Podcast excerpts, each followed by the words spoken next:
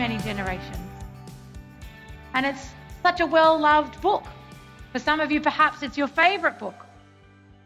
People seem to love it because it is so relatable. We can find stories in Psalms and, and, and emotions in Psalms that we still feel today. We can hear the prayers of the psalmist and say, That's my prayer too. It's so relatable. They wrote about feelings and experiences, they wrote about their thoughts and their response to God's actions and the actions of those around them. And there are so many different feelings, emotions, and things, themes, I guess, that we can get from the book of Psalms. And today we're going to start with the idea of wisdom. In fact, the book of Psalms is part of that wisdom literature. Most of you would know that the Bible is made up of 66 different little books, and all of those different little books have different things on different points behind them. Some of them are law books, others are history books, others are books that uh, talk about the stories of the prophets. But Psalms is one of the wisdom books. It contains the wisdom of God to his people. And the very first psalm, Psalm 1 that we've just read, highlights the idea for the rest of the book. It's like the little introductory passage. If you've written narratives before or you've written an essay before, you know that part one has to be what you're going to say in the rest of your story or in the rest of your essay. That's what Psalm 1 has done. It has said, This is where your wisdom needs to come from. Your wisdom needs to come from the words contained in the scriptures. Well, today we seem to get our wisdom from so many different places. I look around and there's so many different generations here. But today we can get our access to an inexhaustible amount of knowledge from the click of a button or the swipe of a screen. We can have our podcasts playing in our ears or our audio books. That's my preferred way of learning. We can have television on demand. Don't like what's on TV? Stream something from a streaming media. You can watch whatever you like, get information on whatever you like. We have constant access, mostly, to our friends and family via the telephone or via Skype or FaceTime. So we can ask our friends and family what they think. We've got access to information and the voices of wisdom. It's never been so simple to find out advice or knowledge or information. It was a little bit simpler when I was a kid. Now, I'm not very old, but as a kid in the 80s and early 90s, for us to get information, we went to the library and we looked up on the one computer.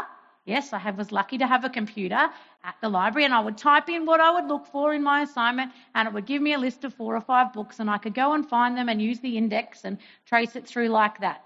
If I wanted knowledge, that's where I went. If I wanted something that was a little bit more personal, I'd probably ask a friend or family that I saw regularly, or I'd have to write a letter, which would take a little bit to get the response back. So, most of my knowledge as someone who doesn't read a lot came from my mum and my dad and my brother. Now, my brother, Tristan, he's three years older than me. And he's an excellent brother to me. He was a great uh, protector, a good playmate, uh, but he was also my advisor. When we were teenagers, we went to neighbouring Catholic schools. He went to the boys' school and I went to the girls' school. And it shared a fence line, but we never met each other during the day. It just wasn't done. The boys are there, the girls are there, we don't talk. The only time we got to interact was on the bus on the way to school and the way home from school. Okay, so you can imagine that the girls' school, before you line up for the bus, the lines for the bathrooms were massive because they had to make sure their hair looked beautiful and that they had their best makeup on and they, they looked great before taking the bus line because they were about to meet the boys. The boys similarly arrived at the bus line smelling like Lynx perfume. Just they'd sprayed it everywhere and you could just smell the boys a mile away. That's how we lined up.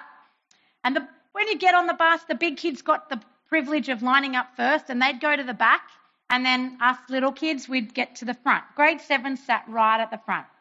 And I remember this day lining up as I had done right at the back of the line. I hadn't gone to the bathroom because I didn't care about boys, but I was waiting in line, and all of a sudden my bag was yanked out of the line. You see, my brother had noticed that on the bus there was a group of boys a little bit older than me, maybe grade eight or grade nine, that were picking on me. And they kept calling comments to me every single day. And he knew that this needed to stop. So he grabbed me loving, but lovingly, but forcefully by the handle on my bag and pulled me out of line. And he says, Don't you dare let them talk to you like that today. You need to stick up for yourself. Tell them to back off. Tell them to pull their head in. And I'm sorry to my mother who will watch this later. He said, Tell them to shut up. And he said, And if then they continue to speak to you like that, he says, I'm your big brother. I know how hard you can punch. You walk straight up to that boy and you, you set him down. You deck him one. Well, that was the wisdom of my older brother, the wisdom that I respected. So he went and got back into his line, and I found my way back to my line. And inside, I could feel a bit of a pain in my stomach, a bit of turmoil building up, a bit of, I don't know what to do here. I knew I did need to step up for myself, but I wasn't exactly sure that violence was going to be the answer because I was a good girl, right? I did everything I was told to do all the time. I was I was angelic. You ask my mum, I was totally perfect all the time. I never did anything wrong. The worst thing you could say to me was you've got a detention. Couldn't have handled that. So for him to say for me to do something that I knew was wrong, well, I was a bit conflicted. Well, we took our place on the bus. My brother down towards the back in grade 11, and me at the front with the girls in grade 7, and the teasing started. And the mocking, and some more teasing, and some more mocking, and I could feel inside that little confliction going on. And it started to turn from being conflict to boldness. Like, yeah, all right. Yeah, all right. I'm going to do this. Yeah. So I stood up and I turned around and I found that boy and I said, You shut your mouth or you'll have me to deal with. This high I was. Of course, the boy's response was, Ew, wow, she's got a voice. I'd love to see what she can do. So I marched to the bus, found his spot where his little mates were sitting, and I said, You say that again, and you will have me to reckon with. The boy said, Give me your best. Clocked him one, right on his left cheek. And I tell you what, my brother had trained me very well. I was a good little boxer, and that boy never said anything ever again. I then turned, went back to my seat, and as I sat in that seat of the bus, I couldn't help but feeling proud of myself for sticking up for myself. And I thought, actually, I could get used to being this tough girl rather than the good girl, but actually, that might work for me. No one's going to pick on me. Maybe I should become the tough girl rather than the good girl, because the good girl just seems to get picked on. Well, my brother was right. The boy never said anything to me again, but the next day at school, the boy's mum had obviously rung the school, and I was in a lot of trouble. I don't know whether my mum ever found out, but yes, the detention word was there, and I went to detention but it was worse than that. I knew I'd done the wrong thing. Many young people listening, and I guess old people too, violence is never the right way to deal with conflict. You absolutely need to stand up to bullies, but never with your fists. You see, I had got caught up in the wisdom of the world, the wisdom of my big brother, the wisdom that says the biggest and the toughest and the meanest, they'll rule the world. What had started by me just standing in the bus at the back of the bus line listening to the words of my brother had turned into me participating in a negative action, and it had nearly led to me turning to the tough girl rather than the good girl because I felt quite comfortable in that space. It turned very quickly from good to nasty. And that's what Psalm 1 starts with.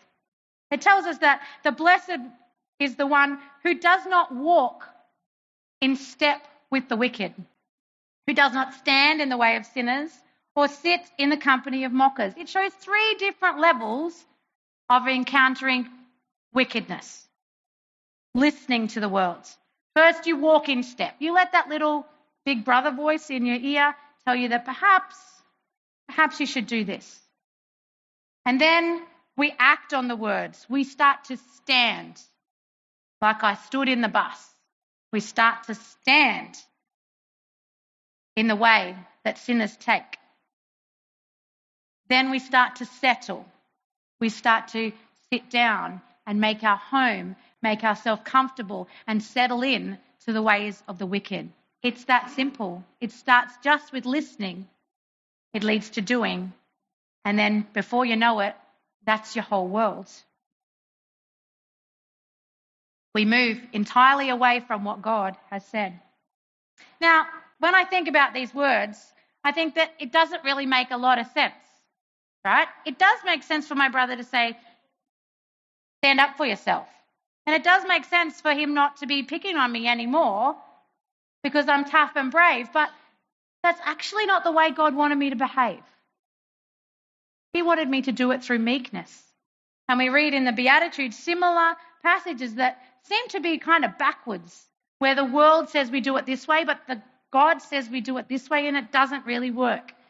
This week in family devotions, we were reading through different passages that match up with our family rules, and we came across the Beatitudes for one of them, and it was a very interesting translation. It was the International Children's Bible, and it says, Happy are those who are sad. Well, can you imagine seven year old Rupert hearing, Happy are those that are sad? No, it doesn't, Daddy. That doesn't make sense. You read it wrong. Happy are those who are treated poorly. That's what the scripture says. Happy are those who get treated poor. This doesn't make sense to our worldly brains. And Psalm 1 doesn't really make sense to a lot of us either.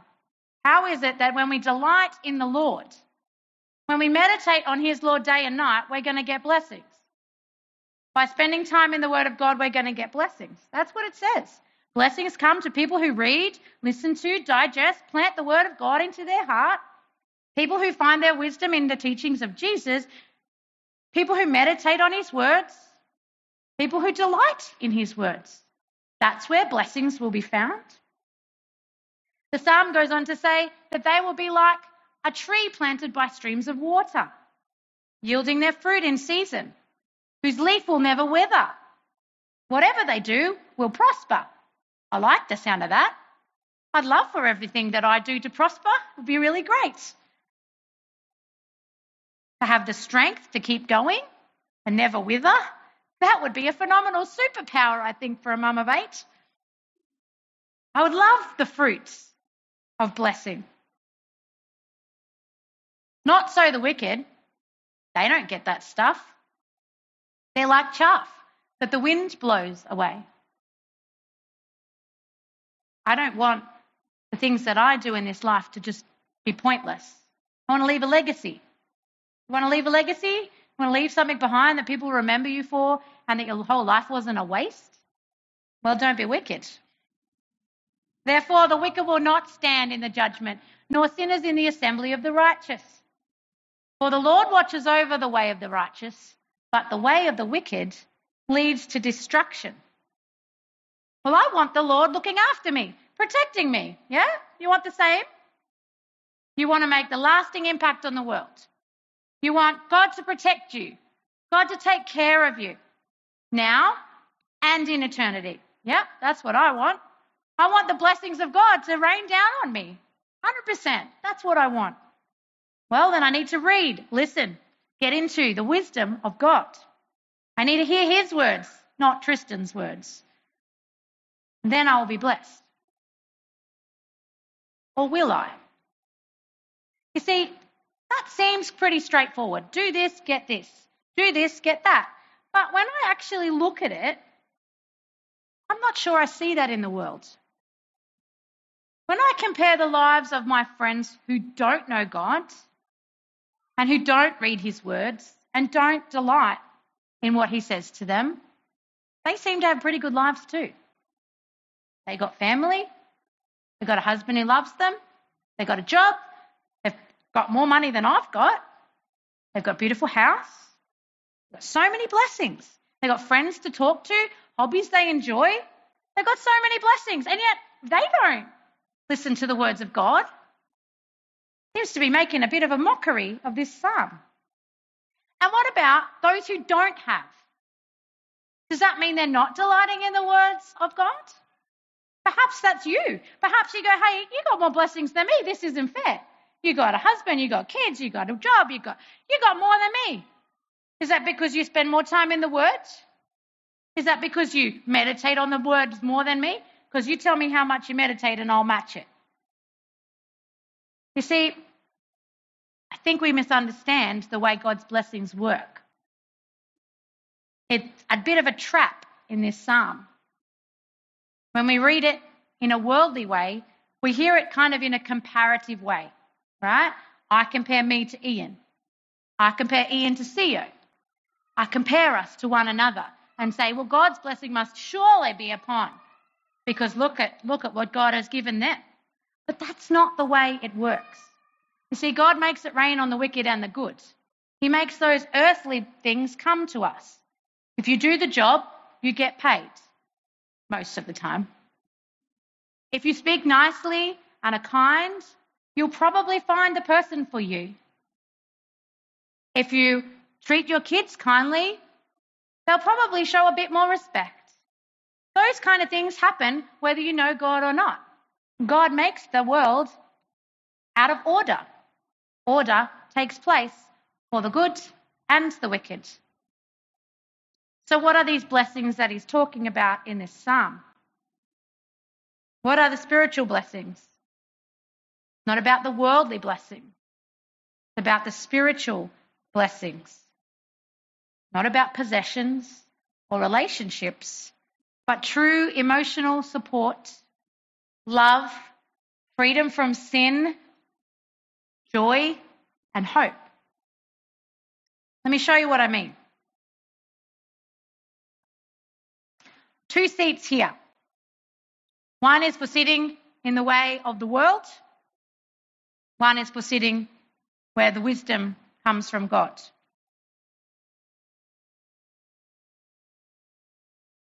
Talia, I'm just leaving a message, sweetheart, um, to say that I've been talking to the nursing home about Auntie Joyce, and things seem to be deteriorating. I'm not quite sure whether there's any hope, really. Um, things just seem to be going from bad to worse.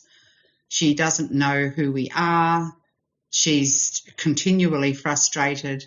She's just getting, um, life is just not being kind to her at all. So I just really wanted to let you know so that you could pray for her. To be honest, I don't really know what we should pray for, but if you can just keep her in your prayers and pray that in this situation, she will not forget that God loves her and that she will have God's peace that passes all understanding. Thanks, sweetheart. Bye. Those who don't delight in the words of the Lord respond this way I don't know what to do. My auntie's sick. She ain't getting any better. She won't be long here. It hurts. I'm not going to have her in my life anymore. She's going to be gone forever. I don't really know how to be in this world without her. It's frightening. Makes me worry. Makes me sad.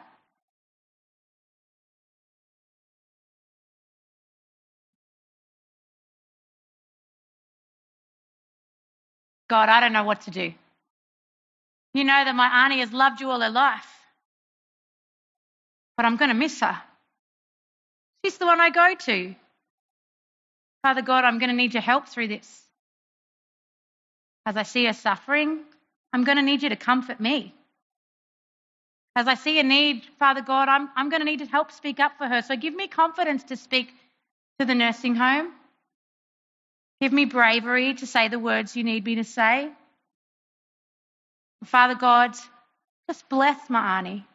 Bless Joyce. And as she prepares to go back to you, Father God, prepare for her a place in heaven. Help me to stay true to you so that I will one day see her again. Amen. Scenario two on the screen earthquake. The death toll in Turkey rises beyond 40,000 people. When I read these headlines, I just have absolutely nothing to say. How can the world be so broken that their little kids can go to school and not come home? How can that just happen? It just makes my blood boil. They didn't do anything wrong and yet they're gone. Thousands of them. It doesn't make anything any sense. I can't do anything for it. It's not like I can go over there and rescue people. I don't even have money that I can send to help. And they're over there and they're starving and they're still looking for their loved ones, and I can do nothing. It makes me so angry that this world is so broken. There is something seriously wrong with this world. It's just not fair.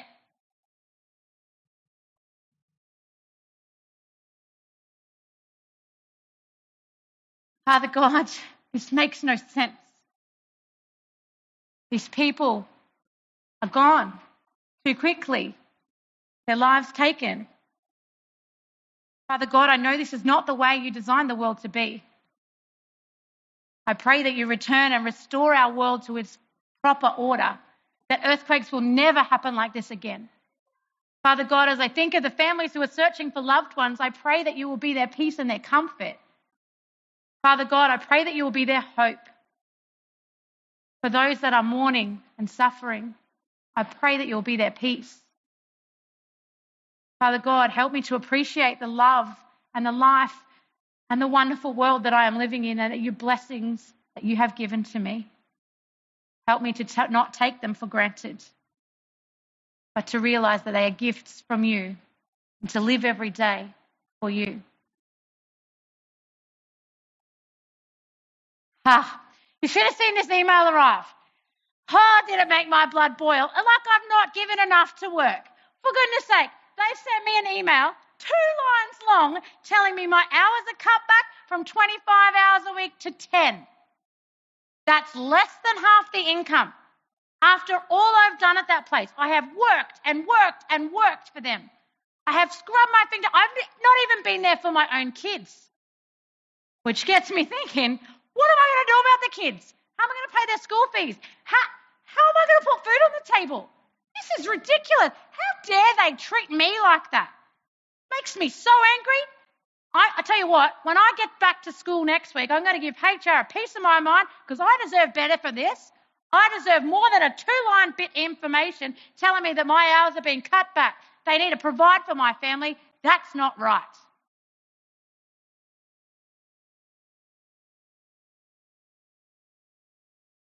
God, I know you've written in the scriptures that you look after the birds of the air and the flowers in the field and that you can provide for me and I needn't worry. But Father God, that's where I find myself right now. I'm worried. I don't know what I'm going to do.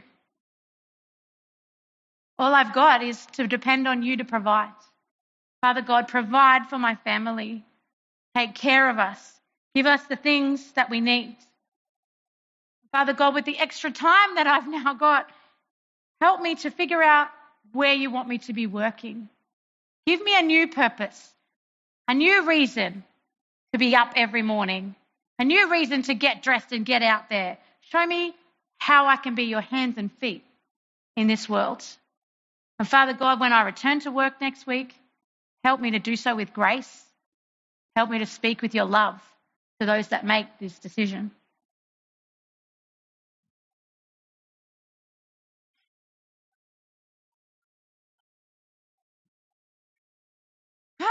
Those lousy kids. Don't they get what it does to me when I walk home and all I see is that mess? Why can't they just put their toys away? It's not that hard. There's boxes right there. They just have to put the toys in the box. They treat me like I'm a slave. They're going to get me started on the washing. That mountain of washing is huge. They've done none of it. I asked them just to sort it out and they couldn't even do it. These lousy kids know exactly what buttons to push. It makes me lose my cool so quickly. I'll make this one real. oh, those lousy kids drive me crazy. And yet, and yet, I know, Father God, they are a gift from you. I know they are only children. I know that you have given them to me to help me to parent them. But also to help them parent me. Give me the extra patience I need to deal with this mess. Give me the extra time to fold that washing. Give me the joy to see the beauty that they have created, even in the mess. Come on, kids, let's go get it tidy. This morning, I wonder which seat you find yourself in more often. Is it the words of the world that tend to come out of your mouth? Or is it the words of the scriptures that come out of your mouth?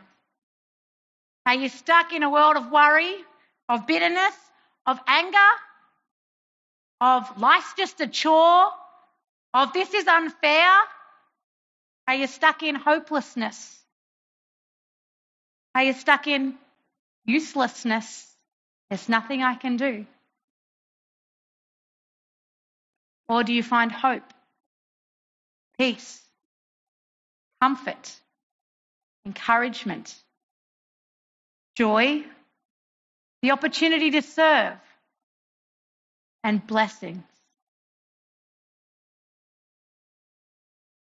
The wisdom of God leads to spiritual blessings well beyond our worldly view.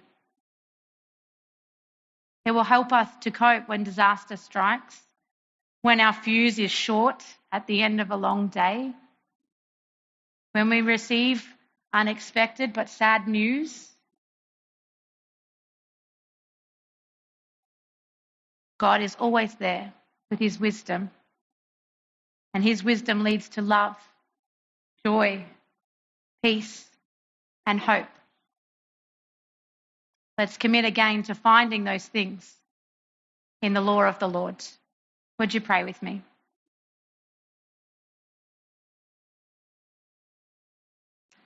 Father God, it is so easy for us to hear the words of the world.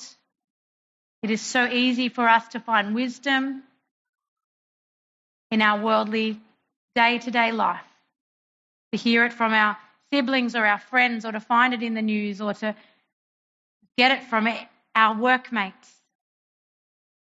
But Father God, we know that that just leads to more bitterness and more trouble and more worry. Father God, we do not want to be a people that has that in our lives. We want to be a people that feels your peace and your joy in our lives. We want to have hope, Father God.